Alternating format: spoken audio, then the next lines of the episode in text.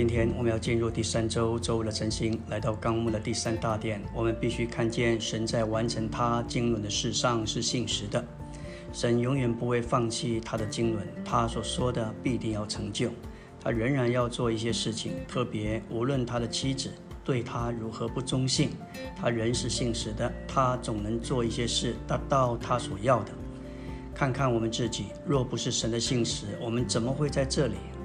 这不在于我们的努力、定义和挣扎、奔跑，乃是神的信实。第一重点说到，我们虽然不忠信，神却是信实的。诗歌十三首论到神的信实，副歌说到神的信实广大，你的信实无边，你的怜悯每早晨都是新鲜。我们对圣经并这首诗歌所说神信实的领会，往往是天然的。我们总以为我们是神的儿女。神总要在物质的供给和祝福事上多多的祝福我们，这是神的信实。然而保罗在临前一章九节说：“神是信实的，你们乃是为他所招，进入他儿子我们主耶稣基督的交通。也许他没有信实的供供应给我们大的房子或高薪的工作，但是我们既然为他所招，什么时候我们不进入他儿子的交通？神是信实的，他有办法。”叫我们连与他儿子的交通，这跟我们天然的观念是很大的不同。看看使徒保罗他所受的苦难，他蒙召、蒙神呼召，并受神受神差遣。然而他无论到哪里都有许多的难处，这难处不是他造成的，是因着他所传的、他所讲的这宗教实在是非常大的反弹。比如他一开始传扬。基督就遭受到逼迫，他甚至在筐子里给人从城墙坠下去，借此逃离大马色。我们从另外一个角度来说，神怎么不保守他？神怎么不信使？这都是我们天然的领会。当我们信主时，信主的时候，也许期望平安、祝福、安全，但是反而我们失去许多这一方面的事情。原因是，也许我们的安全、健康和财产。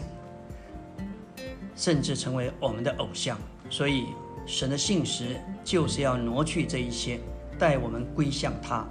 我们的平安、我们的财富、我们的安全，很可能霸占了神在我们心中的地位。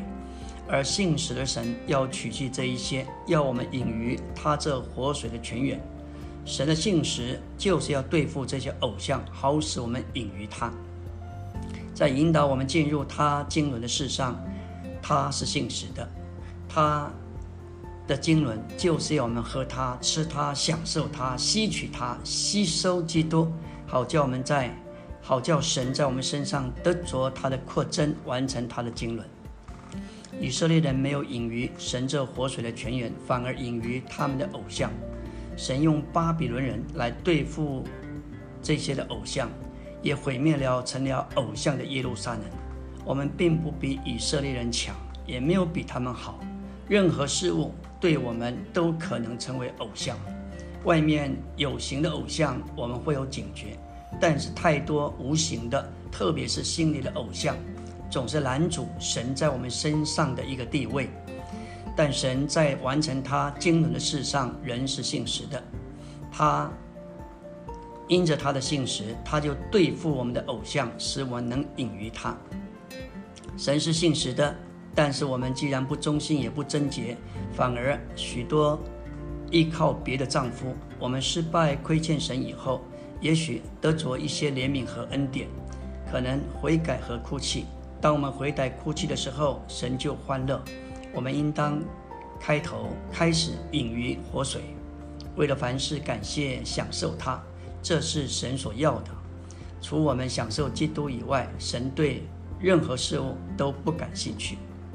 诗篇三十七篇第三节说到：“你当信靠耶和华而行善，住在地上，以他的信实为粮。”感谢主，我们在这里看见旧约中的约伯，他在神眼中是公义的，但是即便他敬畏神，他行事公义，但是他这个人。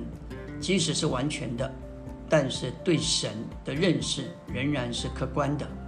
因此，神许可先是他的家人、他的财物、他的健康，失去这一切。感谢主，神是信实的，我们必须以属灵的方式来领会神的信实。神信实的让这一些事进到我们的经历里，似乎是受苦、患难和损失。我们以为信主，他就要用各种的好东西、好的条件、好的各方面来恩待我们，但事实并非如此。因此，基督徒常就怀疑神是否信实。神总在这些事上显明他的信实，借着这一些的患难和受苦，使我们被带到神完全的救恩，甚至与基督同得永远的荣耀。借此。他要除去我们里面、外面、心中所有的偶像，使他成为我们唯一的财富和享受，真正成为活水，让我们来饮他、喝他。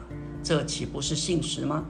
神要以主宰的方式得着我们做他的妻子，使我们在他以外再没有别的丈夫可依靠。感谢主，叫我们信靠他而不信靠别的。神让许多的事情发生在我们身上，感谢主。但愿我们都能够认识神的信实，不是按着我们天然的领会。我们要为着神这许多的环境、临到，甚至对我们有一些的剥夺和对付，感谢主。这一切的环境都叫我们转向主这个独一的泉源，他才是我们的磐石，他才是我们健真正的健康和安全。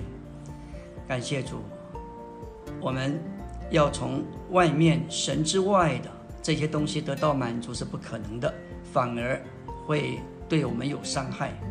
感谢主，唯一神所要的乃是我们一再的连与他，享受他做活水的泉源，让他有机会分吃到我们里面，使我们成为他的配偶，与他相配。感谢主，完成他的经纶，达到他所要的。阿门。